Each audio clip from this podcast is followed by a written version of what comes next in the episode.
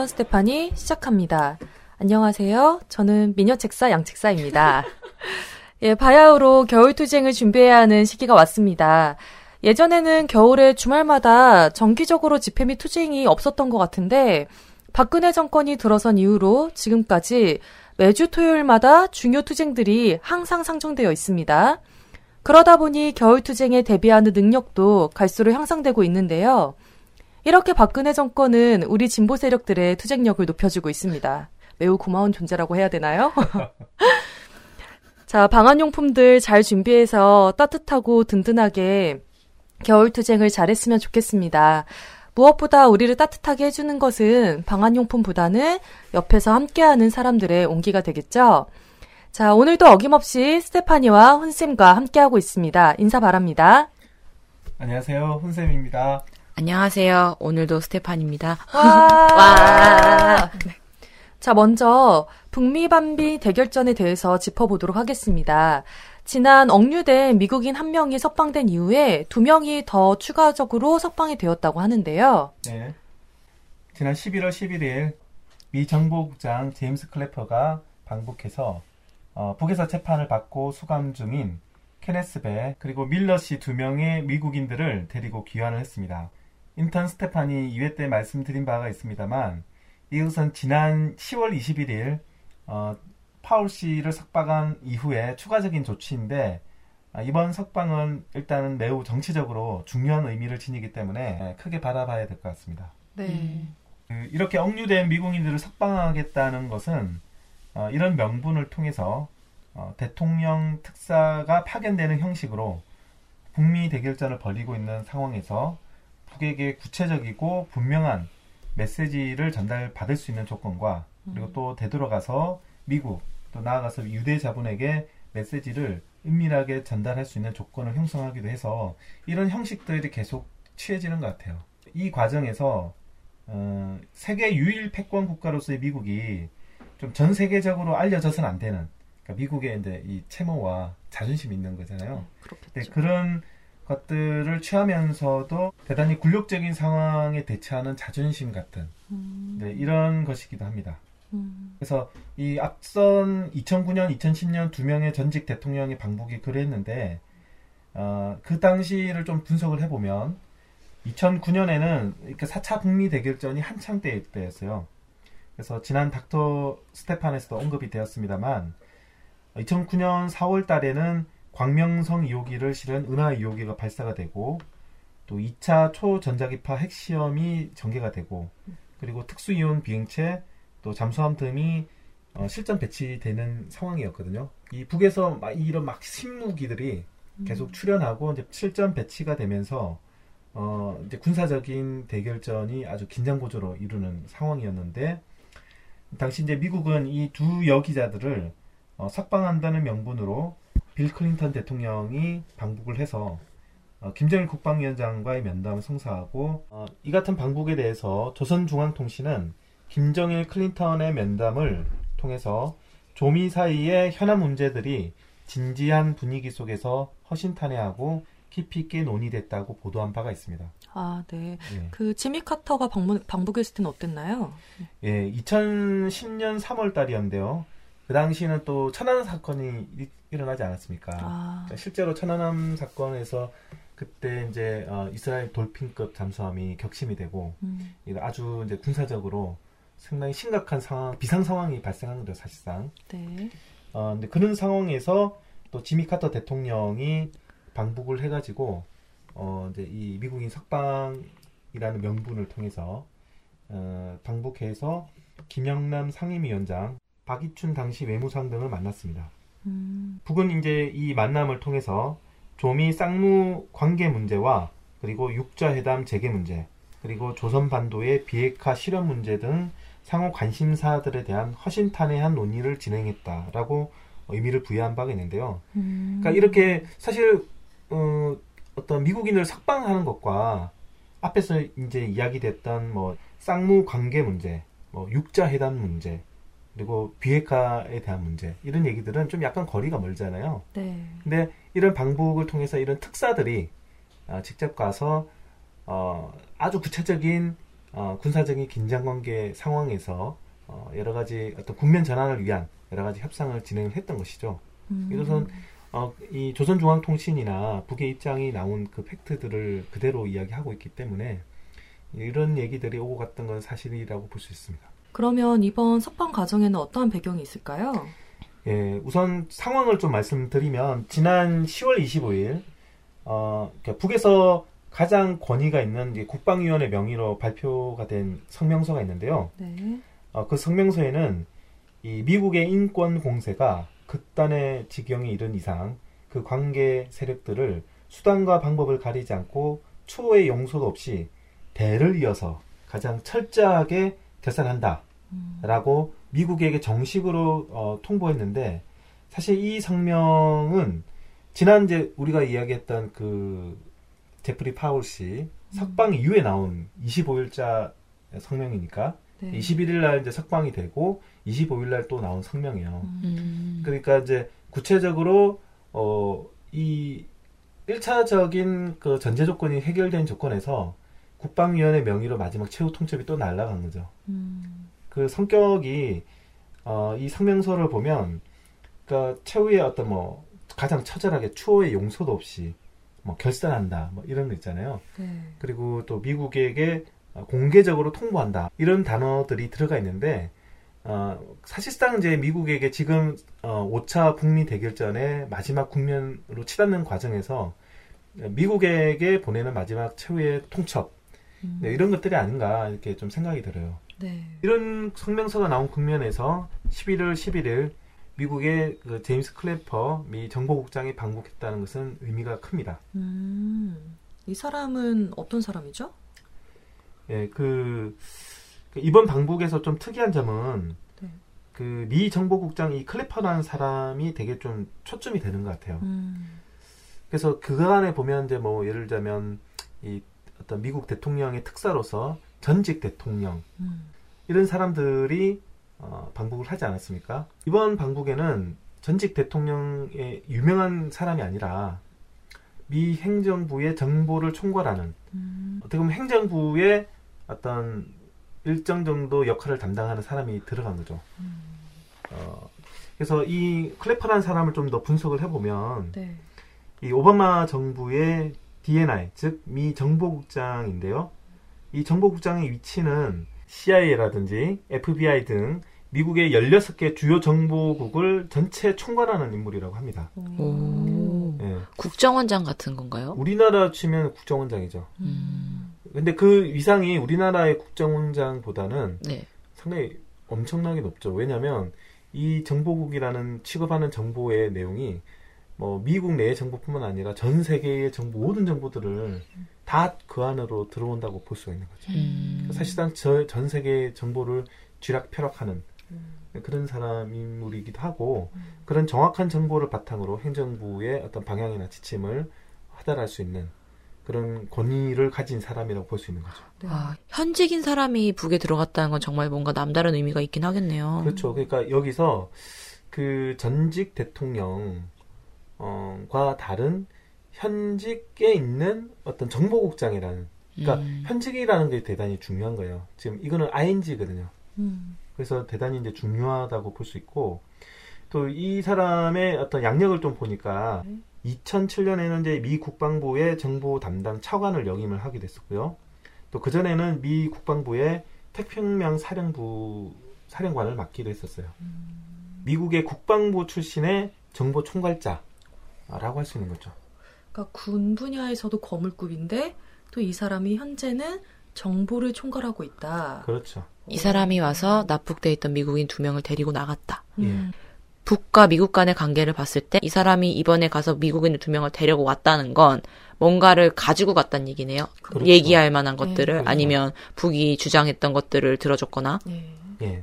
아주 구체적인 얘기가 오갈 수 있는데, 그러니까 여기서 이 정보국장의 정보라고 하는 것은 아무래도 이제 국가 관련된 거니까 군사와 관련된 정보겠죠. 음. 그러니까 결국은 그 클래퍼는 이 오바마 행정부 내에서의 북핵과 미사일 그리고 그 외에 여러 가지 이제 북에서 이야기하고 있는 신무기와 관련된 그런 전문 지식과 구체적인 정보를 가지고 있는 사람이라고 평가할 수 있어요. 음. 예를 들자면, 그러니까 존 케리 미 국무장관 같은 이제 외무부 소속이잖아요. 네. 그 외무장관 당국자들이 그동안 방북을 했는데, 그러니까 맨날 대북 정책 기조만 읊어대는 거죠. 추상적이고 원론적인 얘기만 읊어댈 뿐이지, 구체적인 어떤 협상의 진전도 이루어지지 않고, 왜냐하면 잘 모르니까.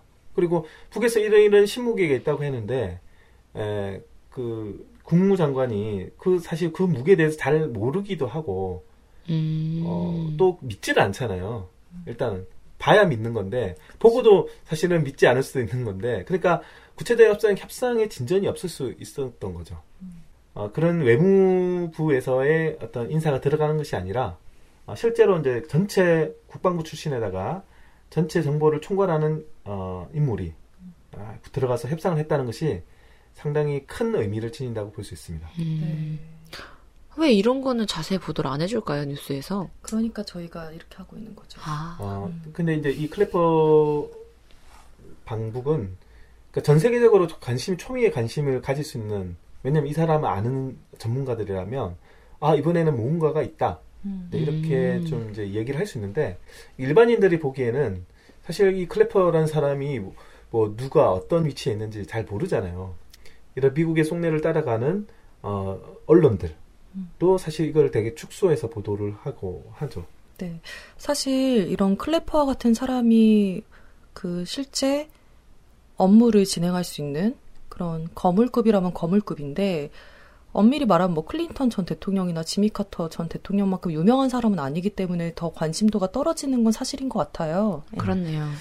그 한마디로 이야기하면 이제 그동안 이 미국이 내세운 백악관이나 뭐 정부 내의 중간 관리자급과는 전혀 차원이 다른 초거물급 인사라고 음. 이렇게 평가할 수 있고요. 백학순 세종연구소 수석연구위원은 대통령과 부통령이 아닌 상황에서 가장 고위층이고 국무장관보다 더 의미를 가질 수 있다. 이렇게 평가하게 됐습니다. 음, 이게 전문가들의 식견이거든요. 네. 그래서 이 같은 맥락을 봤을 때 어, 클래퍼 방북은 정보를 바탕으로 해서 정책 결정에 가장 파워풀한 그런 최적의 인물이다 이렇게 해석이 될 수 있고요. 그래서 이번 방북을 계기로 이 북미 간의 어떤 논의가 오갔는지 아직 확인되고 있지는 않지만 추측한데 북의 핵과 미사일 능력에 관한 정보 사항을 전체적으로 재검토하는 바탕 속에서 어, 북핵과 미사일 능력을 재평가하고 대북 정책 기조를 어, 변화시키는 하나의 계기로 작용될 가능성이 크다. 네. 이것이 이제 이 5차 북미 대결전 과정에서의 커다란 하나의 전환점이 된다. 이런 맥락으로 이야기될 수 있는 것이죠. 계속 그 북미 반미 대결전이 전쟁으로 향하는 것처럼 보였는데 좀 전격적인 이러한 조치들이 취해지고 있는 것 같아요. 그래서 앞으로 이 관계가 어떤 식으로 발전할 것인지 더욱더 관심 갖고 지켜봐야 될 때가 아닌가 싶습니다. 훈쌤 얘기를 들으면서 궁금한 게 생겼는데요.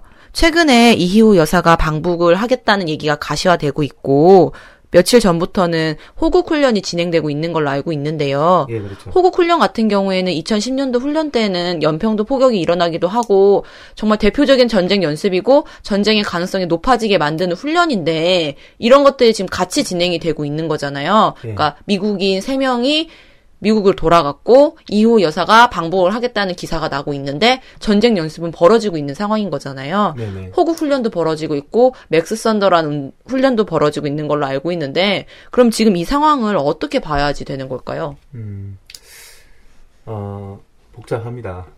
근데 진짜 저도 복잡해가지고 설명하기가 되게 복잡해요. 와 진짜 이걸 어떻게 봐야 되지? 라는 생각 많이 드는 때인 것 같아요. 그러니까 이후 여사 방북 얘기 나왔을 때는 아 또 뭔가 풀리려고 하는 제스처를 보내는가 보다라고 했는데 이번에 또 호국 훈련이 시작했는데 이게 역대 최대로 33만 명이 참가한대요. 6회 공군에다가 미군이 붙는 훈련인 거예요.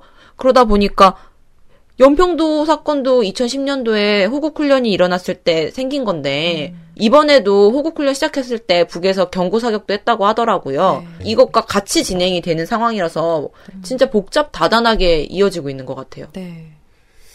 그래서 우선 먼저는 어, 그러니까 북미 간의 대결전이 아, 이렇게 클래퍼가 방북을 했다는 것은 하나의 전환점이지 음. 북미 대결전이 끝난 것은 아닙니다. 네. 그리고 가장 전제로 봐야 될 것은 이 북미 간의 대결전은 여전히 진행되고 있는 속에서 어, 대화를 모색하기 위한 대화의 창구가 열렸다 이 정도이지 북미 대결전이 끝난 것은 아닙니다. 우선은 그렇기 때문에 뭐 맥스 선더 훈련이라든지 뭐 기타 이런 어, 긴장 관계 고조는 어, 그 연장선으로 계속 간다고 봐야 돼요. 북미 대결전과는 달리 호국 훈련은 어, 예를 들면 키 리졸브, 독수리 훈련, 그리고 을지프리덤 가디언 연습과는 달리 이것은 이제 그 남코리아 군대 자체적으로 어, 진행하는 군사 훈련이거든요. 그러니까 뭐 33만 명이 투입이 되고 이제 최대 규모로 이렇게 진행된다고 하는데 근데 그러다가 이제 지난번에 연평도 포격 사건이 일어나지 않았습니까?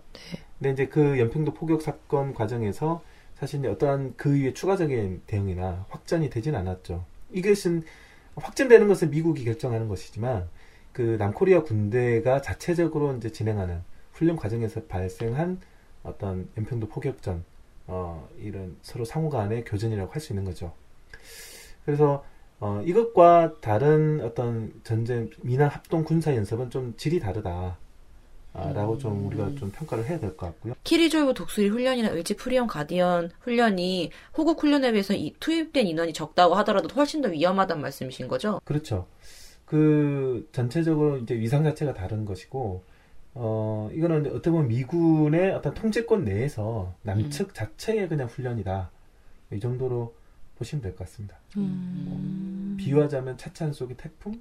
음. 태풍도 뭐 태풍이 할 거 없는데 어쨌든 그 안에서 이제 예, 움직임이 있는 것이죠. 그럼 전반적으로 뭐 군사 훈련 이런 게 진행이 되고 있지만 더 중요한 거는 클래퍼가 방북을 해서 사람들을 데려왔고 이희호 여사가 뭐 방북한다는 그런 화해의 분위기가 더 주도적인 분위기라고 봐야 되는 거네요. 그렇죠.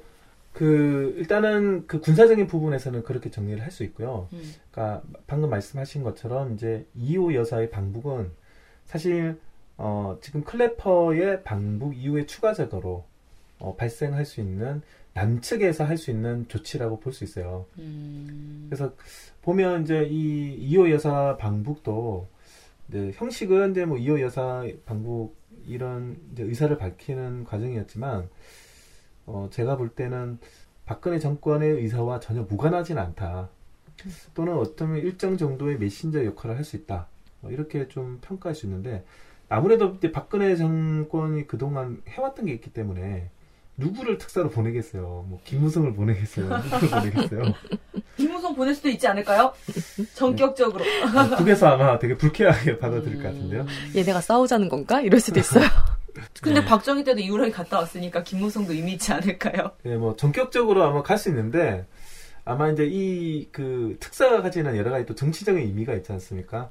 예를 들면 뭐 어떤 화해 를 바란다.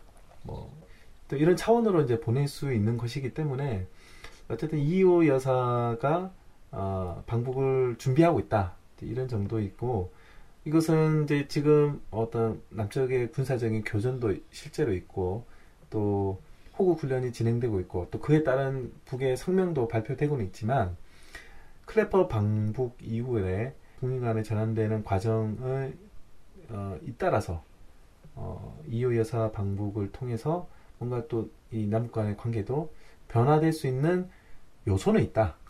예. 그, 금방 혼스님께서 말씀하신 내용도 그렇고요. 스테파니가 질문한 내용을 봐도 알겠지만, 실제 북미 방미 대결전이 매우 첨예하게 어, 진행이 되고 있습니다. 그런데 보수 진영에서는 계속 그 전쟁 위기를 고조시키는 행위를 하고 있거든요. 지난 11월 14일 한국 기독교 총연맹에서 애기봉 등탑 재건립을 위한 기도회를 한다고 했습니다. 그래서 이에 반대하는 종교인, 시민단체, 지역 주민들이 모여서 애기봉 등탑으로 가는 길목에서 남북관계 전쟁 유발, 한기총은 애기봉 전쟁 등탑 재건립 음모 중단하라 라고 쓰여 있는 플랜카드를 들고 음, 기자회견 및 집회를 진행했는데요. 이 집회에 여기 계신 어, 두 분과 저도 함께 참가를 했습니다. 저희 모두 갔다 왔네요. 예, 역시 우리는. 예. 자, 역시 살아있는 역시 인턴 스테파니 하면은 자화자찬이죠. 네, 그렇죠. 자, 아무튼. 아, 근데 이날 한기총에서 한둘이 온 게 아니에요. 45인승 버스 다섯 대가 왔습니다. 예. 이 다섯 대에 신도들을 태우고 왔는데 사실 길목에서 기자회견을 한 사람들은 약 20명 남짓이었어요. 근데 결과적으로 우리가 승리한 싸움이었거든요. 예. 그래서 이때 어땠는지 좀 구체적인 현장 상황을 훈센과 스테파니가 이야기해 주셨으면 합니다. 처음에 그 애기봉 등탑에 가는 길목에 도착을 했을 때 길가에 고속버스가 쫙 세워져 있었어요. 네. 그런 상황이었고 그 길목 앞에 이제 돌아가라라고 이제 기자회견이 진행되고 있는 중이었고요. 그 고속버스 있는 사람들 다 내리지는 않았고 애기봉 주차장까지 올라가야 되는 상황인데 그게 늦어지고 있던 상황이었어요. 길목을 막았으니까 네. 지역 주민들이라던가 이런 분들이 발언을 하고 했는데 정말 좀 되게 재밌었던 게 기자회견을 하고 있는 사람들은 되게 절박한 마음으로 돌아가라. 당신들이 우리의 평화를 망치고 있다. 당신들 때문에 우린 불안해서 살 수가 없다. 왜또 왔느냐라는 식으로 음. 절박한 표현, 심정을 표현을 했는데요. 네. 예. 반대쪽 듣도, 듣는 그 버스 쪽 사람들 있잖아요. 네. 예. 교회 분들은 되게 뭐 구경난 느낌으로 보고 있는 거예요. 교회 신도들이 왔을 거잖아요. 네. 보니까 중년 여성들의 비율이 좀 높았던 것 같은데요. 어떤 어머님은 발언하는 거 들으면서 이렇게 김밥을 이렇게 맛있게 드시더라고요. 음, 그래서 아 되게 평화롭다 분위기가 참 여유가 있다. 예, 여유가 있다라는 생각이 들었고 어머님들 옷이 참 예뻐요. 네. 형형색색의 등상복들이 이렇게 쫘라락 음. 패- 패션쇼 하는 느낌이었고 그래서 아 이분들은 진짜 가볍게 단풍놀이 하는 마음으로 왔나? 음. 라는 좀 생각이 들더라고요. 네. 아마 실제로 기도하러 가자고 해서 아, 다들 오셨을 거예요. 음. 그 그- 정치적 의미를 알겠어요. 들어보니까 애기봉 등탑 재건립을 위한 모금 기도회였대요. 음. 그래서 선발대라고 해서 몇 명이나 행사를 진행하는 사람들은 애기봉 등탑에 올라가서 준비를 하고 있던 상황이었고 이분들이 올라가서 기도회를 시작해야 됐던 거였는데 그 길목을 막은 거였죠. 그리고 결국 돌아갔으니까 그 책사님 표현대로 우리가 이- 승리했다라고 표현하는 게 맞, 맞을 것 같긴 해요. 네. 음. 그 애기봉 등탑 자체가 그 가지고 있는 정치적 의미를 보면 이제 그 크리스마스 때 거기에다가 그 불을 켜죠. 불을 켜잖아요. 트리로 해서 불을 켜고 예. 그리고 그 내용이 이제 이 남쪽은 이렇게 잘 살고 있으니 음. 어뭐 이쪽으로 넘어와라라든지 아니면은 뭐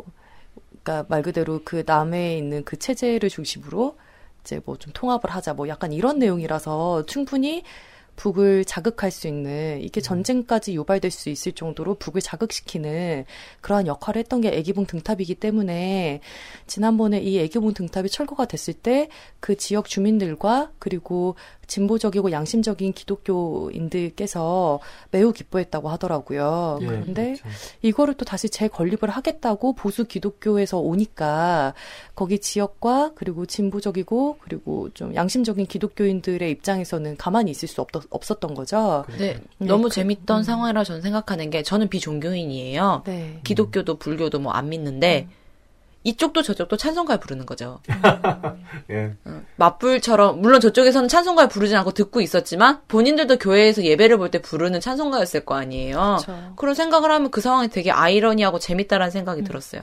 재밌다라고 표현해도 될지는 모르겠지만요. 두 명의 하나님이 있었던 거죠. 오. 오, 역시 운쌤. 네, 이번 집회가 몇 가지 흥미로운 점이 있었는데요. 예. 일단은 그 집회 사진을 보신 분들은 알겠지만 뒤에 들고 있던 피켓이 피켓의 대부분의 문구가 성경에서 따온 문구였어요. 맞아요. 아, 예, 그리고 이제 발언을 하신 분들의 또 많은 분들이 목사님이셨고요.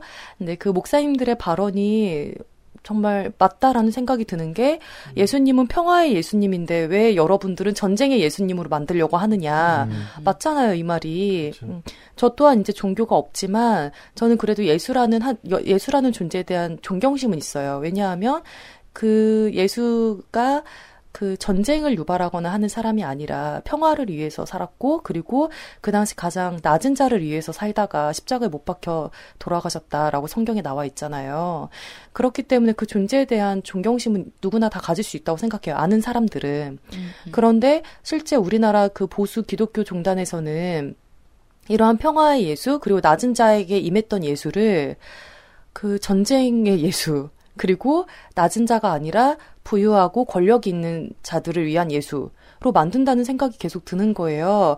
그렇게 기독교계가 이런 식으로 이제 분열이 되어 있고 한쪽에서는 예수에 대한 존재를 왜곡을 하다 보니까 이번 그 애기봉 등탑 재건립을 위한 기도회와 그거를 반대하는 집회로서 겉으로 딱 드러난 게 아닌가라는 생각이 들었습니다.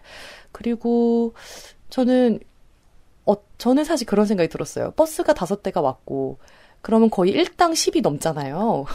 긴장은 좀 했어요. 예, 그래서 진짜 긴장하고 있었어요. 게다가 진짜 통일로 향해야 되고 평화를 위해서 살아야 되는데 계속 전쟁을 부추기는 거다 보니까 아 진짜 싸울 때 진짜 싸우는 마음으로 있어야겠다. 그리고 솔직히 얘기해서 연행되면 연행 연행하려고 하면 연행된다라는 생각도 전 솔직히 했었어요. 음. 예.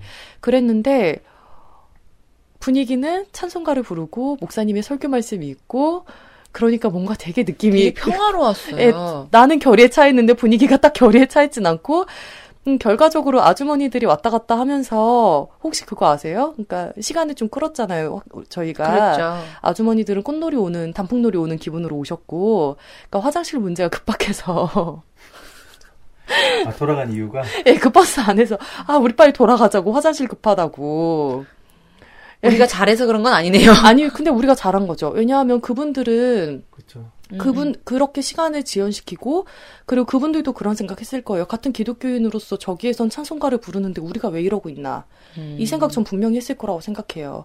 그러니까 그 집회의 모습이 저는 우리가 잘했다고 하는 게 단순히 그런 생리적 현상 때문에 돌아갔다라고 볼 수는 없는 게 그분들은 특별한 정치적 목적이 있었다기보다는 진짜 그냥 이게 옳다고 하니까 따라오셨을 거예요. 기도하러 가자고 했을 예, 거예요. 예, 그랬을 거고, 음. 그런 상황에서 우리가 또 그렇게 어떻게 보면 그 기독교인들의 마음을 움직일 수 있는 그런 집회 목적, 목- 모습을 띠므로써 그분들이 또, 아, 그냥 돌아가자라고 그렇게 이야기하지 않았을까라는 생각이 전 좀 들었습니다. 기자회견에서 쓰였던 피켓을 몇 가지 말씀을 드리면 성경 구절인데요.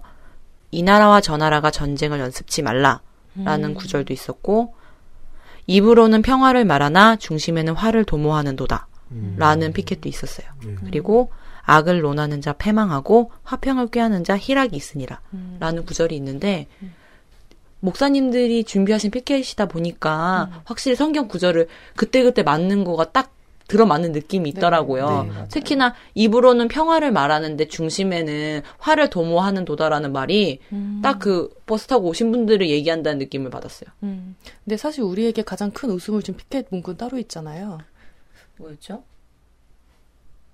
아, 네, 사실 이거, 이거였죠? 이거 말씀하시는 것 같은데, 민통선 교인 공포에 떨게 한 한기총은 가짜 기독교 말씀하시는 건가요? 네, 맞아요. 그래서 저 사실 이 피켓 보고, 와, 이거 좀 세다. 진짜 싸움 붙겠다라고 생각했거든요? 근데 정말 조용히 가시더라고요. 네, 그러니까요. 좀 그거 신기했어요, 맞아. 음, 맞아요. 예, 좀 뭐 정리하는 이야기를 좀 하자면, 그러니까 지금 사실 그 보수 세력이라고 하는 이제 이 보수 기독교인들, 근데 이런 세력의 실체가 이런 거예요. 사실 기도하러 가자고 해서 우르르 와가지고 음. 길어지니까 그냥 돌아가는 네, 이런 이제 보수 기독교 세력의 실체가 그런 것이고 결국은 이제 예, 북의 강력한 어떤 입장 표명에 따른 추가적인 조치 그 이후로 이제 실제로 지역 주민들이 이렇게 나섰다는 게 중요한 거예요. 음. 맞아요. 보수 세력들이 아무리 그거를 하고 싶어도 국민 여론이나 그다음에 지역 주민들의 어떤 반대, 저지, 저항에 부딪혀서 무산될 수밖에 없는 네, 그런 방향으로 어, 진행되고 있다. 어, 이런 것들을 저희가 직접 같이 함께 투쟁하기도 했고 또 그걸 직접 보기도 했죠. 네, 맞아요. 지역 주민 얘기하시니까 저희가 대치 상황이었잖아요. 네. 근데 길을 지나가던 주민분이 그 저희가 뒤에 애기봉 등탑 반대한다라는 현수막을 들고 있었어요.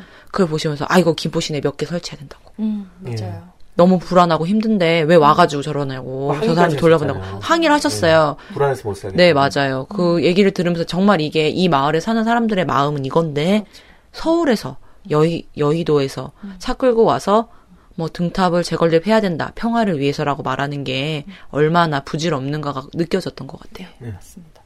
예, 이 이야기는 여기에서 가름을 하고요. 네. 네, 이어서 유우성 씨 간첩 조작 사건에 대한 이야기를 좀 더 해볼까 합니다. 사건이 마무리가 된 건데요. 네. 새로운 사실들이 발견이 되었는데, 어, 유우성 씨 간첩 조작 사건은 국정원이 중국 공문서를 조작해서 간첩 누명을 씌운 걸로 밝혀졌고요. 그 과정에서 유우성 씨의 여동생인 유가려 씨가 합동신문센터에서 가혹행위를 당하면서 거짓 증언을 만들었다는 사실 또한 세상에 알려졌습니다. 그래서 이로써 국정원이야말로 간첩을 만드는 기관이라는 사실이 만천하에 알려졌는데요. 그 최근에 유 씨가 간첩이라고 결정적인 증언을 했던 탈북자 여성 A 씨가 국정원에 돈을 받고 거짓 증언을 했다는 사실이 A 씨의 전 남편인 B 씨에 의해서 알려졌습니다. 그 재판에 출석한 증인의 증언까지 조작됐다는 유력한 정황이 제기되기는 이번이 처음인데요.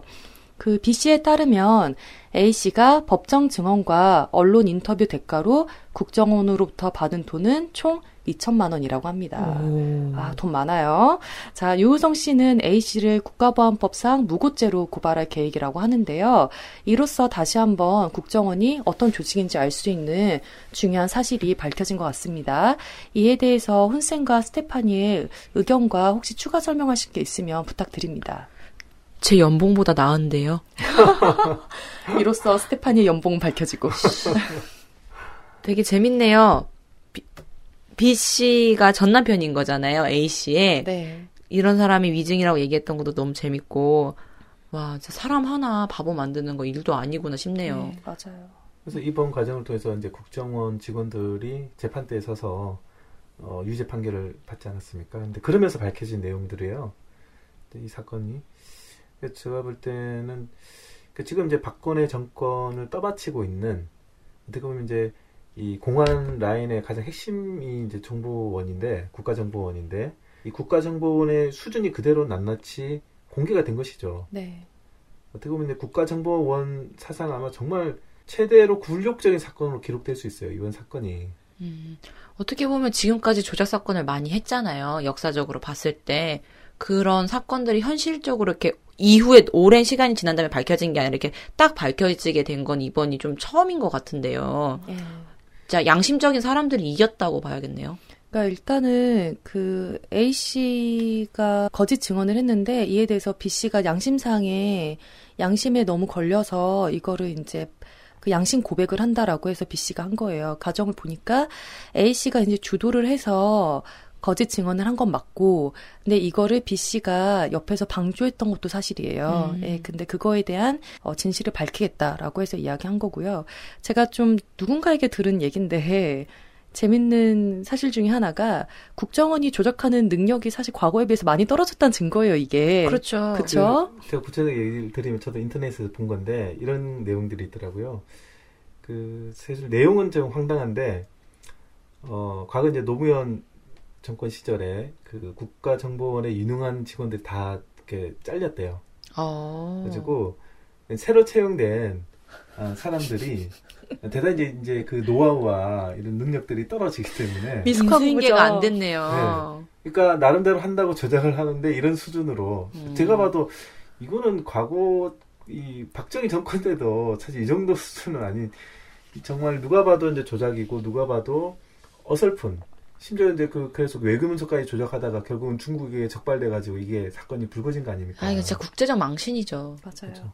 그러니까 이런 정도로 이 능력이 떨어지는 그래서 어, 결론은 뭐냐면 되게 황당한데 그래서 이 국가정보원 출신이고 어, 이런 정보 공작에 능한 어, 그러한 것을 잘 다룰 수 있는 당시 이제 주일 대사로 이제 파견 나가 있던 이병기 현재 국가정보원장이 되어야 된다.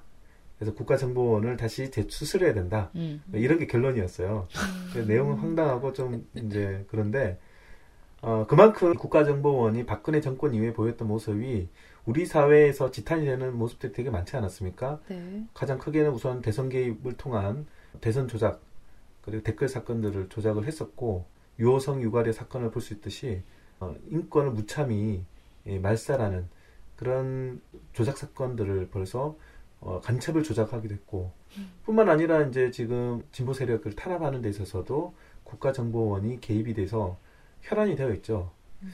그래서 이런 국가정보원의 수준과 어, 현 실태를 낱낱이 밝힐 수 있는 밝혀진 그런 사건이라고 볼 수 있습니다. 네. 이번 사건을 통해서도 다시 한번 느낄 수 있는 거는 국정원은 해체돼야 된다. 예. 국정원이 과연 어, 이 사회에 존재하면서 이 사회가 발전되는데 쌀 한 톨에 쌀 한 톨만큼의 어, 도움이 되었는가. 오히려 사회의 그 진보를 역행하고 그리고 인권을 탄압하는데 최전선에서 활동을 하는 이 국정원이야말로 가장 1차적으로 해체되어야 되는 국가기관이 아닌가라는 결론이 다시 한번 납니다. 그렇죠. 이제 그 실제 본연의 목적인 어떤 정보 수집과 그거를 통한 어떤 국정의 반영이라기보다는 특정 정치 세력, 뭐 새누리당을 기반한 특정 정치 세력을 대통령 만들고 또 그와 관련된 또 아마 하나 빠진 게 있네요. 세월호도 관련돼 있지 않습니까? 또 맞아요. 세월호와 국정원 관계가 이렇게 네 맞아요 파악이 잘 맞아요 아 맞아요 거잖아요. 그러니까 이렇듯 우리 사회에 있어서 곳곳에 박혀서 어, 어떤 조작과 음모, 어, 간첩을 만들고 이런 어두운 그림자를 빨리 하루 빨리 제거하지 않으면 우리 사회의 민주화가 앞당겨질 수 없다. 네, 그렇게 확신합니다. 음. 네. 그 박근혜 대통령이 병폐 얘기를 했었던가요? 그 기자회견을 할 때 말이에요. 예. 표현이 병폐였죠. 진짜 없애야 될 병폐는 국정원인 것 같아요. 맞, 음. 맞습니다. 돈도 아깝고. 근데 참 박근혜 정권에 어울리는 모습을 보여주지 않나라는 생각이 들어요. 맨날 창조경제, 창조경제 얘기하는데 지금 정보를 창조해내고 있잖아요. 음. 진짜. 참고로 그 B 씨에게 지급된 2천만 원 또한 우리의 세금이겠죠. 아, 내 세금. 자, 그 이어서 세월호 이야기를 좀 더 해볼게요. 지난 28일에 세월호 연장 전 시국 기자회견을 열고 문화예술인들이 앞장서서 세월호 참사에 대한 제대로 된 진상규명, 안전한 나라, 새로운 문화를 만들겠다라고 결의를 하였습니다. 어, 이어서 11월 1일에 200일 문화예술인 행동선언이 있었고요. 2차로 얼마 전이죠. 11월 15일에 어, 오후 2시부터 7시까지 풍물 굿을 비롯하여 여러 예술행동을 통해 세월호 특별법 통과 이후 세월호 연장전을 준비하기 위한 결의를 높였습니다. 어, 이번에도 예술인들이 앞장서서 세월호 투쟁을 이어가고 있네요. 어, 먼저 세월호 관련해서 몇 가지 좀 변화된 상황들이 있어요. 좀 정리를 해드릴게요. 네. 우선 지난 11월 11일 날 기점으로 많은 일들이 있었어요. 그래서 일단은 박근혜 정부가 아, 11월 11일 세월호 참사 210일 만에 어, 실종자 수색을 중단하겠다고 밝혔습니다. 그래서 이에 대해서 이제 세월호 사고 실종자 대책위원회는 지금까지 수색 작업에 대한 아쉬움과 수중 수색을 좀 더 치밀하게 계획해서 모든 구역을 수색해 주기를 바라는 마음은 여전하지만 잠수사들의 안전을 위해서 정부의 수색 중단 방침을 수용하기로 결정했다고 밝히기도 했죠. 아홉 명이 남은 실종자를 찾기 위한 어, 이 방법은 수중 수색이 중단되더라도 어, 선체 인양 등 방법을 정부가 고민하고 방법을 강구해 줬으면 좋겠다라고 요청하기도 했습니다. 또 같은 날 11일 날 어, 법원은 세월호 이준석 선장과 승무원 15명에 대한 1심 선고 공판이 있었는데요. 이준석 선장에 대해서 유기치사상 선언법 위반 혐의 등을 적용해서 징역 36년을 선고했습니다. 이 재판부에서는 이 쟁점이 되었던 살인죄 그리고 특정죄 가중처벌법 도주 선박인데요. 위반 혐의는 무죄로 판단을 했다고 합니다.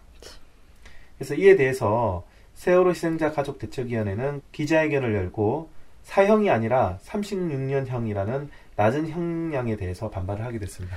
예, 제가 이에 대해서 그 지난번에 기사로 유민 아버지의 인터뷰 기사를 봤거든요. 아, 근데 예. 세월호 유가족 대책위에서는 지금 이 살인죄 적용이 되지 않은 거에 대해서 굉장한 그 반발이 당연히 있을 수밖에 없죠. 당연하죠. 예. 네, 그런 상황에서 오히려 2심과 3심으로 가면 갈수록 형량이 줄어들까봐 더 두렵다고 예. 그렇게 이야기를 맞아요. 하시기도 했습니다. 아마 것 지금 같아요. 이거 더 이상 어떤 입장이 안 되면 당연히 줄어들 가능성이 있죠. 네. 박근혜 정부의 경우 이제 세월호 수중 수색이 종료된 이후에 세월호 인양에 대해서 지금 논의를 하고 있는데요. 음. 어 근데 이제 그 얼마 전에 또 새누리당 김진태 의원이 13일 날 인양 포기를 주장해서 어, 논란이. 일파만파로 확산이 되고 있습니다. 그래서 김진태 의원이 주장하는 어, 인양 반대 주장의 근거는 일단 첫 번째로 추가로 희생자가 나올 수 있다. 그리고 두 번째로는 인양 비용이 적게는 천억, 많게는 삼천억이 들기 때문에 이 비용이 너무 든다. 그렇게까지 해야 되냐? 뭐 이런 거고요. 세 번째로는 그 인양 시기만 해도 세월호를 인양하는데 2년이 걸리고 빨라봐야 1년이다. 1년 동안 이렇게 노력을 해야 되느냐? 해야지. 라는 어, 것입니다. 이에 대해서 새정치민주연합 박수현 대변인은 피도 눈물도 없는 잔혹한 망언이라고 일축했습니다. 국가의 안전관리 시스템 미비로 억울하게 죽은 국민의 죽음조차 돈이 아까워서 찾지 말자는 것이 말이 되느냐. 다시는 이런 최악의 인재가 일어나지 않도록 반면 교사를 삼기 위해서라도 세월호는 인양되어야 한다. 라고 이렇게 비판을 하게 됐습니다. 진짜 그냥 묻자는 얘기네요. 예. 예, 뭐 콘크리트로 묻든 그냥 인양하지 말든 똑같은 내용. 예, 그냥 더 이상 파지 말고 이대로 덮어라는 얘기인 것 그렇죠. 같아요. 그러니까 여기서 알 수 있는 것은 이제 이 사실 이제 김진태 의원 같은 경우는 이제 그냥 어떤 국민 여론을 떠본 거잖아요. 이제 인양을 하는 건 당연한 건데 아, 이렇게 하면 어떨까라는 어떤 자기 나름의 논리를 전파하고 국민 여론을 한번 떠본 것이라고 보여져요. 흔든 거네요. 예. 그리고 저는 이 김진태 의원이 한 이야기가 전혀 그 논리적이지 않고 설득력이 없다라고 생각하는 게 그 추가 희생자의 문제는 수색 과정에 대한 이야기인 거잖아요. 그렇죠. 그러면 그분들의 그런 안전 관리나 이런 것들을 국가 차원에서 철저하게 하면은 추가 희생자는 발생하지 않을 수 있는 거예요, 충분히. 네. 그리고 인양 비용에 관해서는 뭐 1천억 원, 많게는 3천억 원이라고 했는데 이에 대해서 구체적으로 이야기한 게 없고, 그렇잖아요. 이게 실제 3천억 원까지. 드는지 우리가 알 수 없잖아요, 지금. 예. 그리고 그 인양 시기에 관해서도 뭐 2년 정도 걸린다고 하는데 이것 또한 모르는 건 거예요, 사실은. 초반에 세월호 관련해서 구조를 할 때 인양을 해야 된다라서 크레인이 삼성 크레인이 간 적이 있었잖아요. 예. 그때 얘기했던 기간이 3개월인가 4개월이었던 걸로 기억하거든요. 예. 그럼 진짜 1년, 2년이란 것도 물론 3개월, 4개월이라는 것도 근거가 없지만 1년, 2년도 정말 근거가 없는 얘기는 맞는 것 같아요. 예, 그리고 또 하나는 보통 이제 새누리당이 주도를 해서 군사 무기 같은 걸 해외에서 구입을 할 때 제가 알기로는 적게는 몇 천억, 많게는 몇조 원으로 알고 있거든요. 예. 그렇게 전쟁 연습이나 전쟁을 유발하는 군사 무기 같은 걸 구입할 때는 뭐 몇 천억씩 쓰는 걸 아깝지 않게 쓰면서 어 국민들이 그렇게 억울하게 죽음을 당했고 그에 대해서 마무리하는 과정에서 어떻게 보면은 최선의 노력을 해야 되는 정부가 단순히 그 세금이 아깝다고 이런 식으로 이야기하는 거는 정부나 국회가 어, 무엇을 더 중시하는 그러한 정권인가를 다시 한번 느낄 수 있게 하는 것 같네요. 그 이번 발언을 통해서 이제 이 박근혜 정권의 속내를 좀 볼 수 있는데요. 네. 사실은 속내는 그거 아니에요. 묻고 싶은 거 아니에요.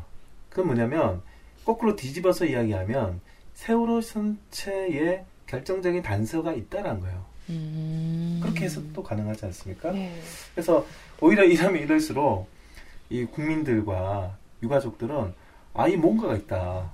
그래서 반드시 세월호 선체를 최대한 빨리 인양을 해서 그동안 얘기되었던 세월호의 침몰 원인, 그리고 누가, 왜, 어떻게 침몰이 됐는지에 대해서 구체적으로 낱낱이 밝혀야겠다라는 의지가 좀 더 불타지 않겠어요? 네. 예, 아주 바보 같은 발언이라고 저는 생각합니다. 네. 그리고 또 한 가지 소식이 있는데요.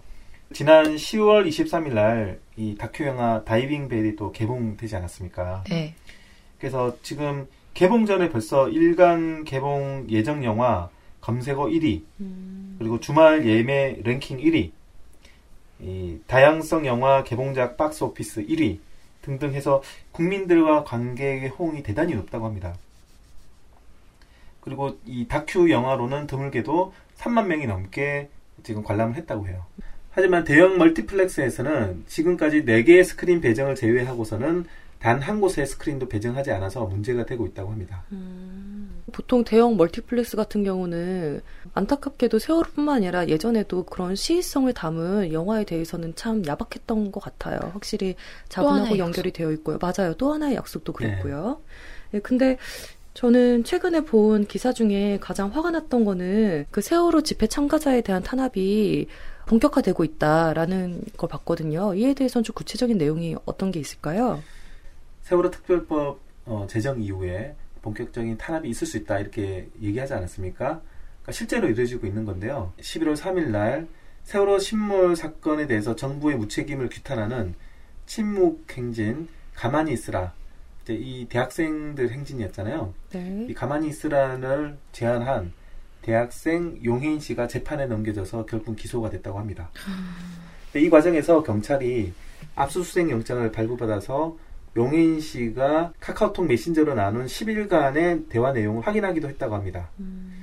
그리고 또 압수수색 목록에는 휴대전화 소지자의 이동 경로까지 파악할 수 있는 MAC address 그 프로그램이 있다고 해요. 그래서 이것까지도 포함된 것으로 알려져서 정치권에서 감청, 카톡 사찰 등의 비판들이 불거지기도 했죠. 네. 그리고 같은 날 또 세월호 참사 추모 집회에 참석해서 거리 시위를 주도한 혐의로 송경동 시인이 불구속 기소가 되기도 했습니다. 그 송경동 시인은 지난 2011년 한진중공업 정리해고 반대를 하며 309일 동안 크레인 농성을 벌렸던 김진숙 민주노총 지도위원을 지지하는 희망버스의 기획자로 유명하기도 하죠. 음. 그리고 또 한 가지가 있는데요. 어, 또 있어요? 예. 예. 지난달 10일에는 그 경찰이 그 노원구에 사는 양모 씨 자택으로 찾아와서 세월호 관련한 집회 참가자가 입었던 복장 증거를 찾겠다면서 시위자의 자택에 옷장과 신발장까지 압수수색을 하기도 했다고 합니다. 근데 과정을 보니까 노원 경찰서인데요. 양 씨가 지난 5월 달에 세월호 관련한 집회에 참가해서 이 해산 명령을 했는데 따르지 않아서 어, 체증 사진을 근거로 이렇게 제시를 해서 연행을 했는데 조사 과정에서 본인이 아니다 이렇게 강하게 주장을 했다고 그래요. 그게 5월 달인데 지금 와서 이 사람을 반드시 기소하기 위해서 그 증거를 찾기 위해서 검찰의 지휘하에 압수수색을 했다고 이렇게 밝혔죠. 양모 씨가 해산 명령을 따르지 않았다는 거잖아요. 네. 그러니까 해산 명령을 뭐 우린 다 가봐서 알겠지만 보통 1차, 2차, 3차 뭐 이런 식으로 뭐 최종 이런 식으로 해산 명령 합니다. 하는데 보통 이제 기물을 파손하거나 아니면 경찰을 폭행하거나 이 같은 경우에는 영장 발부해서 압수수색을 하기도 한대요. 그런데 단순히 가라고 했는데 가지 않은 집회 참가자에게까지 이렇게 하는 거는 너무 과도한 처사가 아닌가라는 비판이 일고 있고 실제 경찰 관계자들조차도 그렇게 이야기한 경우가 있다고 하더라고요. 그 정말 웃긴 게 5월 달에 집회를 나갔는데 본인이 아니라고 우기니까 그럼 우리가 그때 입었던 너의 옷을 찾아내겠다라는 거잖아요. 그렇죠. 그렇기 위해서 압수수색 영장을 발부받아서 남의 집을 뒤진 상황인 거잖아요. 5개월 뒤에. 와, 이게 뭐 하는 짓인지 모르겠네요, 진짜. 제가 볼 때는 상당히 뒤끝 있는 경찰인 것 같아요. 그러게요. 뭐라고 했나봐요, 경찰한테. 그 노원 경찰서에서 나온 사람한테 당신들 이런데 나오지 마라, 막 이러면서 뭐라고 훈계라도 했나봐요. 근데 중요한 거는 왜 지금 시점이냐는 거예요. 왜 5개월 동안 가만히 있다가 지금 시점에서 이렇게 하느냐인데 결국 이제 이 앞에 이 세 가지 사례를 보면 그동안은 이제 숨죽이고 있다가 국민 여론을 가만히 이렇게 눈치를 보다가 세월호 이제 특별법도 이제 통과됐다. 그리고 음. 어또 이제 이거 뭐 범국민 대책 회의도 어 이제 해체되고 또 유가족 농성도 자진 철수하지 않았습니까? 네. 이제는 어, 정리 국면이다. 이제 이렇게 파악을 하고 이제는 이제 본격적인 탄압에 나서는 것이죠. 그래서 그동안 이제 찍어뒀던 이런 집회 시위 참가자들 주도자들에 대한 대대적인 압수수색 그리고 탄압, 연행, 기소 이런 것들을 계속적으로 진행하고 있다고 봐야죠. 탄압 얘기를 하시고 정리를 하려고 한다는 느낌이 어디서 저도 들었냐면은 지난주였죠. 광화문 농성장에 보수단체 회원들이랑 일베 회원들이 와서 소위 말해서 깽판을 치고 갔다고 하더라고요. 그렇죠. 오늘 오후 광화문 광장 세월호 농성장 앞 농성장을 철거하겠다고 달려드는 어버이 연합, 한겨레 청년단 등 보수단체 회원들을 경찰이 끌어냅니다.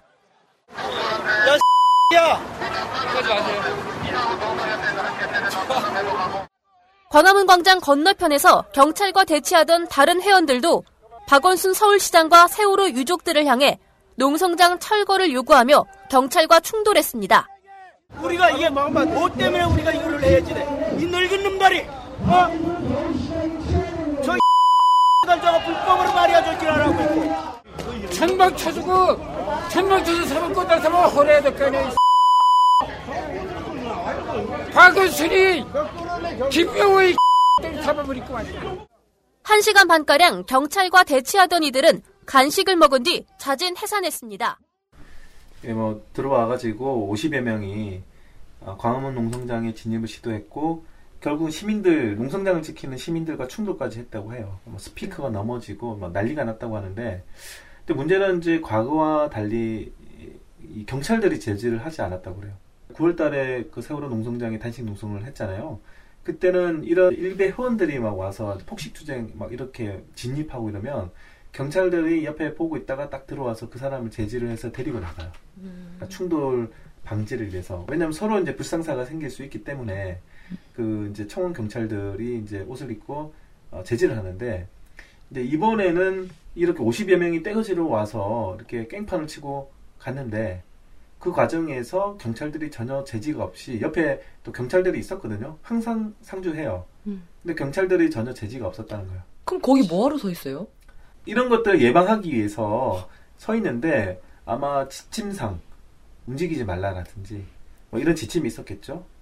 경찰의 묵인과 방조하에 그 어버이연합 등 보수 어, 단체 회원들이 이렇게 폭력을 쓰고 갔다는 것이 중요한 상황인데 이 과정에서 이제 지금 박근혜 정권의 방향 이런 것들이 읽혀집니다.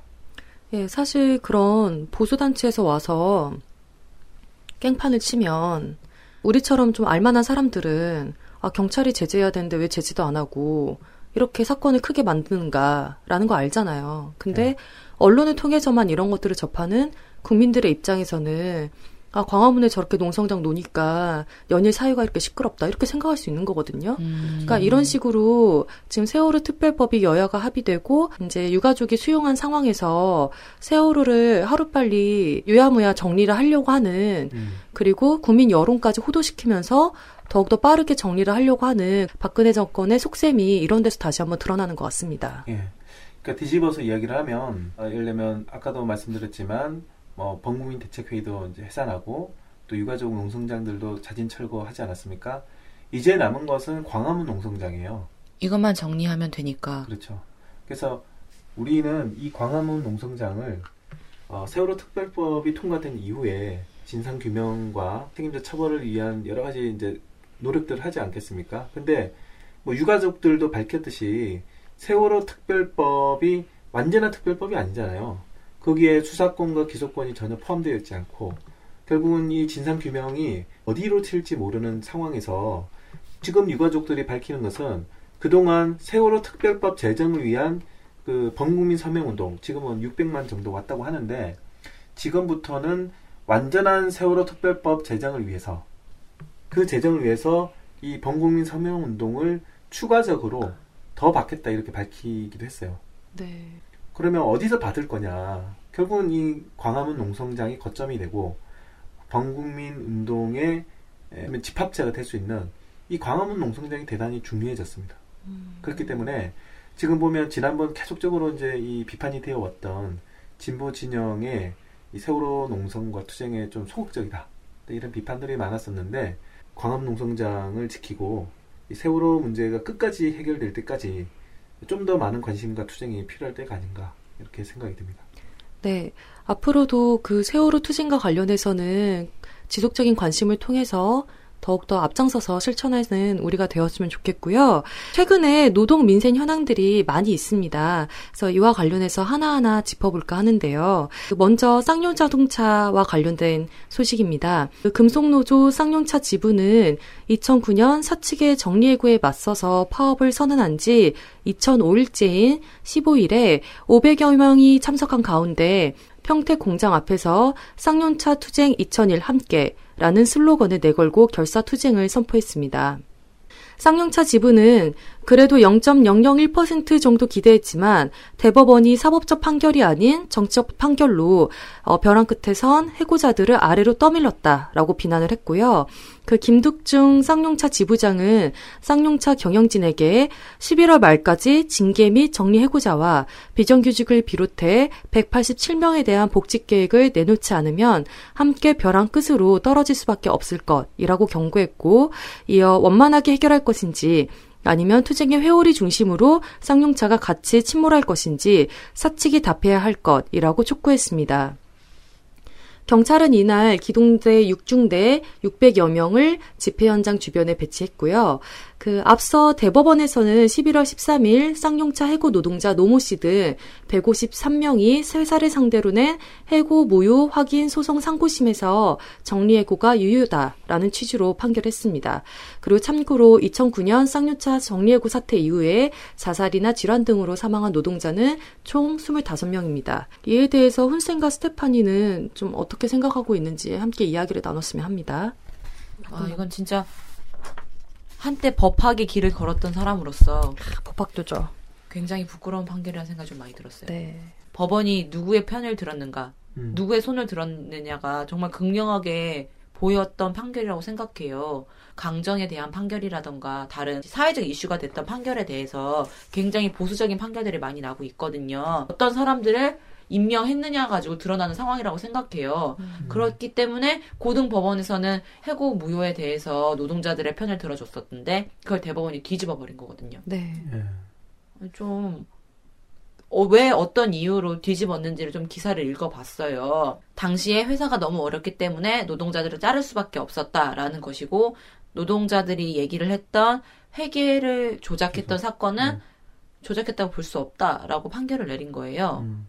그 쌍용자동차의 그 투쟁의 과정과 그 전에 그 해고되는 과정에 대해서 잘 기록한 책이 공지영 씨가 쓴 의자놀이잖아요. 네. 책을 보면 알 수 있다시피 회계 조작에 대한 증거가 되게 구체적으로 나오거든요.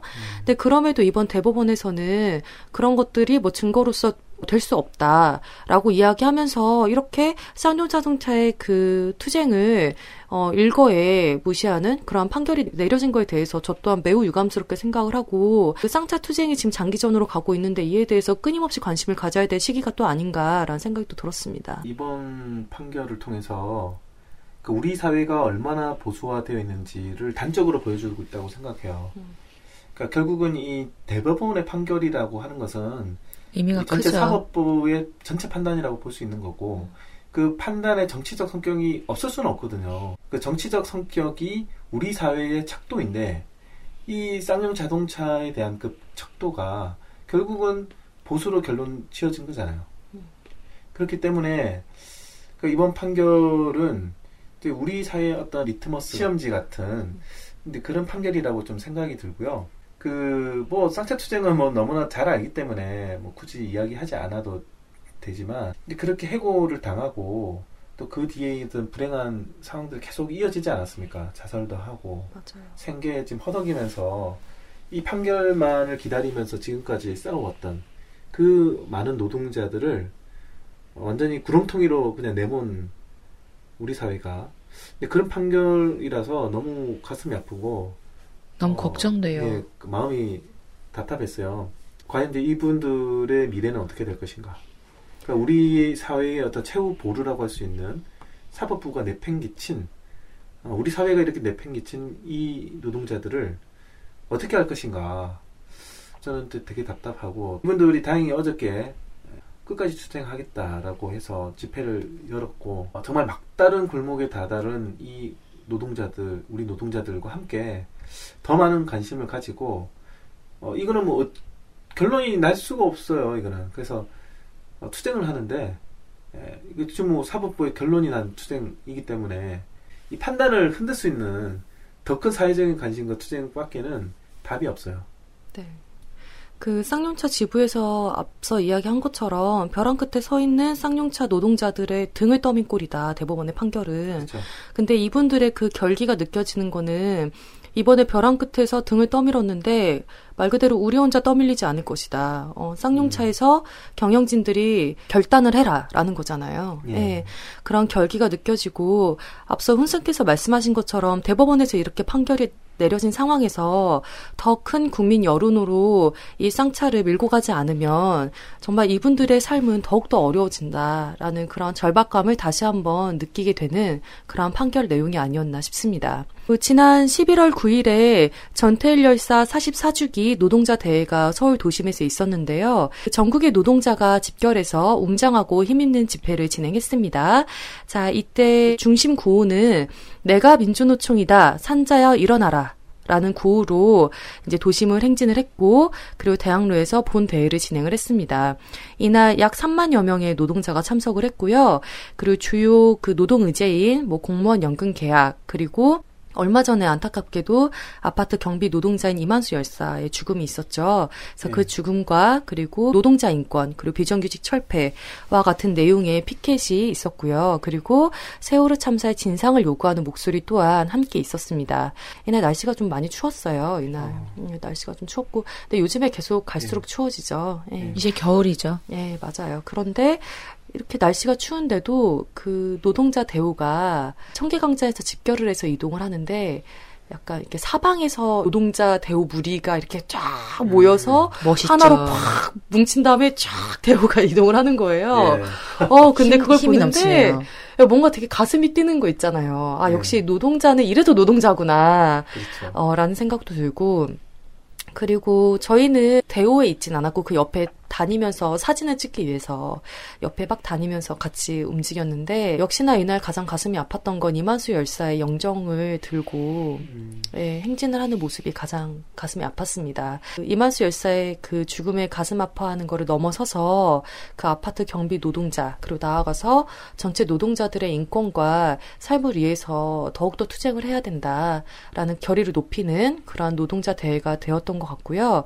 그 노동자 대회가 이제 1년에 한 번씩 있는 거잖아요. 그런데 그 1년에 한 번씩 있는 노동자 대회이니만큼 굉장히 다채로운 행사와 결의를 높이는 그런 발언들, 함께하는 그 노동자들의 딱 단결된 그 자세가 여러 가지를 생각하게 하는 그런 모습이었고, 좀 안타까운 거는 학생 조직도 이러하고, 어, 농민 조직도 이러하면 얼마나 좋을까.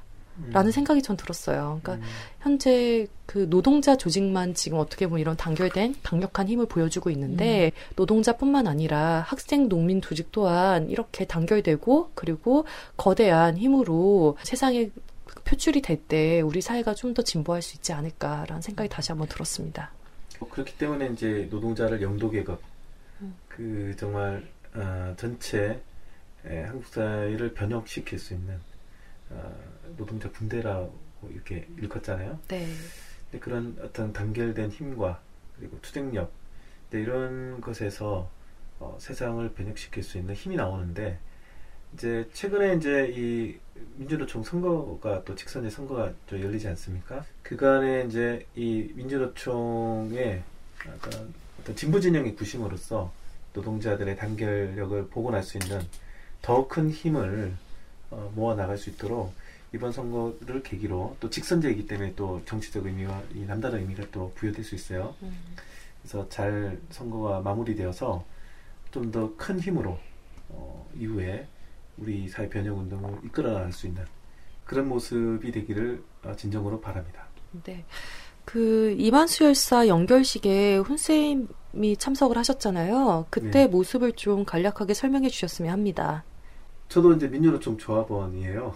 아, 그 서울 일반 노조 이제 조합원이고 그 이만수 열사도 어, 아파트 경비원 이제로서 서울 일반 노조의 조합원인데 안타까웠던 것은 그 대학문에서 연결식을 가졌는데 아무래도 이제 이 비정규직 노동자 스스로 어, 자결을 한 거잖아요 분신을 통해서. 연결식장에 모인 그 추모하는 대열이 그렇게 많지는 않았어요. 좀 가슴이 아픈 일인데 뭐 여러 가지 이유가 있겠지만 이제 아무래도 일반 노조 비정규직 노동자 출신이고 또 그러다 보니까 평일 오전에 연기식이 치러지고 그리고 아무래도 이제 노조가 결집되는 힘이 다른 어떤 산별 노조와는 달리 에, 그 힘이 대단히 미약하다고 할 수 있죠 아직까지는 그래서 좀 조촐하게 진행된 연결식에 에, 함께 했고요. 다행히 이제 그 분향소에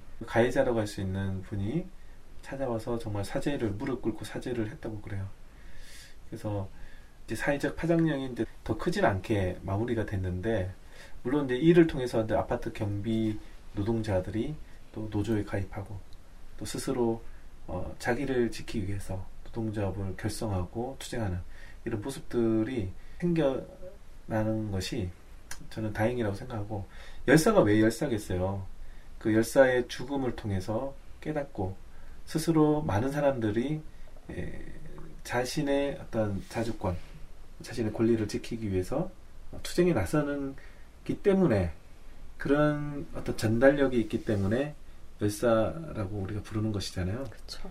그래서 그 많은 아파트 경비 노동자들뿐만 아니라 그 비정규직 노동자들이 많은 깨달음이 있었을 거라고 봐요.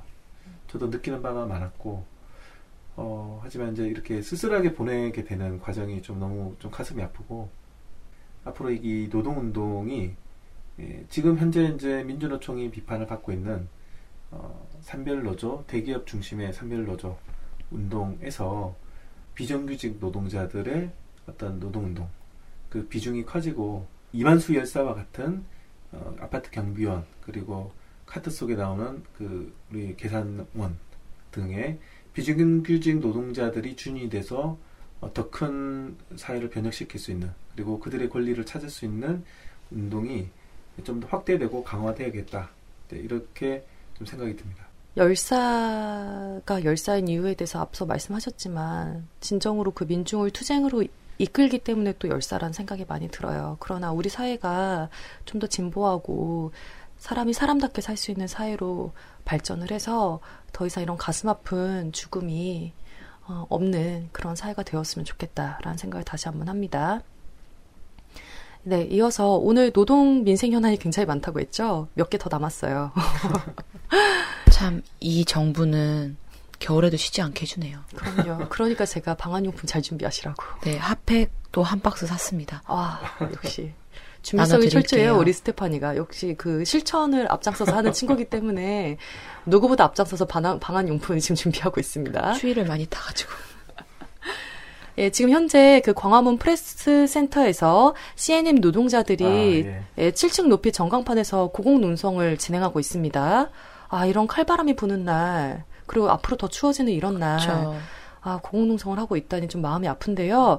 그 내용을 보면 C&M의 대주주인 MBK 파트너스와 맥커리, 그리고 투기 자본의 먹튀 행위 중단 및 109명의 비정규직 해고자 복직과 구조조정 중단, 그리고 케이블 방송의 공익성 회복을 요구하고 있습니다. 어, 역시나 그 노동자 해고에 있어서는 그 뒤에는 먹튀를 자행하는 빠지지 않는 익숙한 이름 하나 있네요. 그러네요. 맥커리. 쿼리. 네, 이 투기 자본의 먹튀 행위가 여전히 어, 진행이 되고 있는데요. 이와 관해서 좀 구조적으로 어떻게 봐야 할까요? 그러니까 먹튀 자본은 먹고 튀는 자본이잖아요. 양직사님이 말하는 건 그 소리 아닌 것 같은데. 도입부예요, 도입부. 먹튀 자본이 우리나라에 끼치는 이 폐해가 대단히 큰데요. 뭐 자본 유출이라든지 또 기술 유출이라든지 그 피해는 대단히 심각해요. 근데 노동자들 이 노동 문제에 있어서는 이 정규직 비정규직 가릴 것 없이 초토화 시킵니다. 그 특히나 이제 가장 이 자르기 쉬운 게 바로 또 비정규직 정규직보다 비정규직 노동자들이잖아요. 그렇죠. 그래서 그 비정규직 노동자들이 지금 이제 투쟁에 나설 수밖에 없는 상황이 됐고 철탑 고공농성을 하게 됐는데 서울 도심 한복판에 전광탑이잖아요. 거기에 올라갈 줄은 저도 저는 상상을 그냥 지나가면서 많이 보긴 했는데 상상을 못 했는데 대단히 높고 위험한 철탑이에요. 더군다나 날씨도 지금 그 칼바람이 부는 이런 겨울철 날씨인데 건강이 우선은 제일 우려가 되고 거기에 들어가면 이게 뭐 막을 수 있는 이런 음. 방법이 별로 없어요. 그렇기 때문에 추위를 막고 바람을 막고 거기에 계속 농성을 할 수 있는 지속할 수 있는 여러 가지 장치들이 부족할 수 있기 때문에 우선은 건강이 제일 우려가 되고 어쨌든 이 문제가 빨리 해결될 수 있도록 더 많은 관심과 투쟁이 필요할 때라고 봅니다. 네. 그 CNM 노동자들의 투쟁이 제 기억으로는 지난 봄부터 네. 예, 이어진 걸로 알고 있거든요. 굉장히 장기적인 투쟁으로 이어지고 있는데 그러나 항상 대우가 그 소수로 줄어드는 게 아니라 항상 유지가 됐던 게 인상 깊었어요. 어, CNM 관련한 투쟁만 하는 것이 아니라 어느 노동자 집회를 가도 그. CNM 조끼를 입고 있는 그 노동자들이 항상 계셨거든요. 또 몇 분이 아니라 몇십 분 이렇게. 네, 그분들이 이제 딱 가서 하시는 거예요. 이 CNM 노동자들의 투쟁이 반드시 성공했으면 좋겠다라는 게 물론 이 사안도 사안이지만 그 CNM 노동자들께서 어, 장기적으로 그리고 다른 투쟁과 함께 연대하면서 지속해왔던 그러한 투쟁이기 때문에 더욱더 승리하는 투쟁이 되었으면 좋겠다는 생각이 듭니다. 네. 네, 지난 11월 12일에 강남구청 규탄 노점상 생존권 쟁취투쟁 결의대회가 강남 대로에서 열렸습니다. 강남구청장인 신현희가 취임되기 전부터 대대적인 강남역 주변의 노점상을 단속하기 시작했다고 하는데요.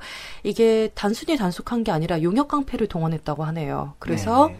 용역 깡패를 동원해서 노점 마찰을 하루가 멀다 하고 박살내면서 노점상에 대한 폭행이 자행됐고요. 그래서 이에 대해서 민주 노점상 전국 연합에서는 현재 40일 넘게 농성을 진행하면서 투쟁을 이어가고 있다고 합니다. 그래서 이날 있었던 이 결의 대회는 그 40일 넘게 지금은 50일에 가깝거든요. 농성을 진행하는 민주 노점상 전국 연합을 지지하고 그리고 연대하는 그런 대회였다라고 하는데요. 예, 지금 각계 각층에서 어디 하나 빠질 것 없이 다 투쟁입니다. 예. 제가 또 오랫동안 노점상 분들의 연대를 해왔기 때문에 이제 좀 내용을 좀 아는데 이 노점상 분들이 실제로 이제 거리에서 노점을 하는 것은 불법이긴 하죠. 하지만 이제 우리 사회가 지금 경제가 어렵고 빈곤층들이 대단히 많은 조건에서 생계형 노점들은 사회적으로 암묵적으로 보장을 해야 된다고 생각을 해요. 이게 법에 근거한 것이 아니라 어떻게 보면 우리의 어떤 사회법이 보장을 해야 되는 것이죠. 아니면 그 진짜 먹고 사는 문제에서 막막한 생계를 국가가 해결을 해주지 못하는데 그리고 그런 조건에서 스스로 나서서 생계를 하겠다고 하는 것인데 그것을 막을 수 있는 권리는 없거든요. 근데 문제는 노점을 법의 이름으로 용역을 체결해서 어, 그것을 폭력적으로 진행한다는데 문제가 있는 거예요. 네. 이렇게 이제 용역 깡패들을 지자체가 고용을 해서 이 철거를 하는 데 있어서 비용이 어느 정도 드냐면 보통 아마 이제 여기도 비슷할 텐데 뭐 거의 억 단위로 음. 한 2, 3억이 들어요. 1년에 그래서 그 전해에 그 지자체에서 예산을 의회에서 통과를 시키고 용역을 체결해서 이렇게 철거를 하는 과정이거든요. 작년에 광남구청이 이제 예산을 체결을 했을 건데 문제는 역시 다른 지자체도 물론 이렇게 하다가 투쟁 과정에서 이제 번번이 시도를 실패를 해요. 근데 강남구청 확실히 강남구청이다 이런 생각이 강남은. 다른가 보네요. 예, 새누리당을 기반 아마 이번에도 새누리당 구청장일 텐데 확실히 강남은 강남이다. 이 노점상 분들의 행하는 폭력이 대단히 폭력적이기 때문에 어, 심각하다. 진짜 그 폭- 철거 현장을 가면 어, 생명의 위협을 느낄 정도로 대단히 아주 폭력적이에요. 맞아요. 예전에 제가 이제 이분들과 함께 투쟁할 때는 노점상 분이 이못 이겨서 폭력 깡패에 저항하기 위해서 그 펄펄 끓는 그 기름을 스스로 몸에 끼얹기도. 했었어요. 그래서 화상을 입고 막 이런 그러니까 대단히 심각한 폭력들이 오고 가는 현장이거든요. 그렇기 때문에 심지어는 뭐 리어카를 업기도 하고 뭐 하여튼 여러 가지 상황들이 벌어지는데 아무쪼록 어, 연대가 필요한 시점이고 또 겨울철이지 않습니까? 겨울철 철거는 정말 심각한 거예요. 주거에 대한 철거든 노점에 대한 철거든 겨울에는 못하게 되어 있지 않나요? 예, 주거는 못하게 돼 있는데 노점은 지금 하네요. 하루빨리 문제가 해결될 수 있도록 보다 적극적인 연대와 투쟁을 해야 된다고 생각합니다. 그 사진을 봤어요. 네, 떡볶이가 다 바닥에 엎어져 있고 울고 계시고 시민들이 그렇게 둘러서 보고 있는 그 상황. 도시 정비를 위해서 하는 거잖아요. 노점상 정리를 한다는 이유가. 근데 제가 보기엔 그거야말로 정말 도시 정비를 해치는 상황이라는 생각이 들었어요. 그렇죠. 그 사진 보면서 너무 아프더라고요. 그 보면 그 용역들은 이제 그렇게 막 엎고 막 진짜 난리를 푸는 게 그 노점상들에게 공포심을 유발하는 것이 목적이에요. 그렇기 때문에 그 폭력의 수위가 대단히 높아요. 어느 철거 현장을 가도 그 용역의 속성이 그렇습니다. 그렇기 때문에 그래서 대단한 폭력을 유발하는 과정이 필연적으로 동반이 돼요. 그래서 대단히 위험하고 현장 자체도 위험할 뿐만 아니라 그만큼 노점상들의 여러 가지 이제 그 위험에 노출되어 있는 상황이라고 볼 수 있는 거죠. 대단히 심각합니다, 지금. 네. 이런 투쟁에 대해서도 언론에서 조직적으로 왜곡하고 있다 라는 생각이 들었던 내용은 소위 말하는 노점상 재벌이라는 거를 막 유포시키는 거예요. 노점상이 어떻게 재버릴 수 있어요? 그러니까 그 노점 노점 마차나 이런 거 있잖아요. 이런 거를 막 두 대, 세 대씩 막 운영한다 이거예요. 네. 음, 그러면서 어, 이 사람들이 되게 가난하고 빈곤층인 것 같지만 알고 보면 재벌이다. 라고 얘기하는 거죠. 예. 아. 그러니까 이와 관련해서 80 세 고령의 한 할머니께서 내가 지금 이 나이 먹어서까지 노점을 하는데 지금 나한테 재벌이라고 하는 거냐. 이제 그렇게 말씀하시는 거예요. 예. 그러니까 이 언론 왜곡이 얼마나 뭐 심각하게 진행이 되는가. 그리고 또 그냥 잘 모르는 사람 입장에서는 아 맞아. 막 두 대 세 대 막 열 대씩 운영한다는 사람도 있다는데? 이렇게 되는 거예요. 그런 기사들을 보면. 예, 그러니까 한쪽에서는 언론을 통해서 그렇게 하고 그리고 다른 한쪽에서는 그 용역 깡패를 동원해서 그 노점 마차를 깨부시고 사람들을 폭행하는. 저도 그 장면을 우연히 저는 인사동에서 본 적이 있거든요. 근데 진짜 처절해요. 어쩜 사람을 저렇게 때리고 어쩜 저렇게 모든 걸 파괴할 수가 있는가. 어, 시민들이 다 둘러싸서 지켜보고 그러거든요. 그러니까 한쪽에서는 언론을 왜곡시키고 한쪽에서는 물리적으로 그렇게 탄압을 하는 거죠. 예. 근데 그럼에도 참 다행인 게 현재 40일 넘게 50일 가깝게 농성을 진행하면서 어, 이렇게 추운 날 꿋꿋이 투쟁을 하고 있는 그 노점상 연합회 그 분들을 보면 아 그래도 참 다행이다. 그리고 좋은 방향으로 꼭 해결이 됐으면 좋겠다라는 생각이 다시 한번 들었습니다. 오늘도 북미 반미 대결전으로 시작을 해서 여러 노동 민생 현안, 현안 들에 대해서 이야기를 해봤습니다. 그 오프닝에서 이야기했다시피 겨울 투쟁 든든하게 준비해서 추운 겨울에도 우리 웃으면서 즐겁게 싸웠으면 좋겠습니다. 자 하나 둘 셋 끝.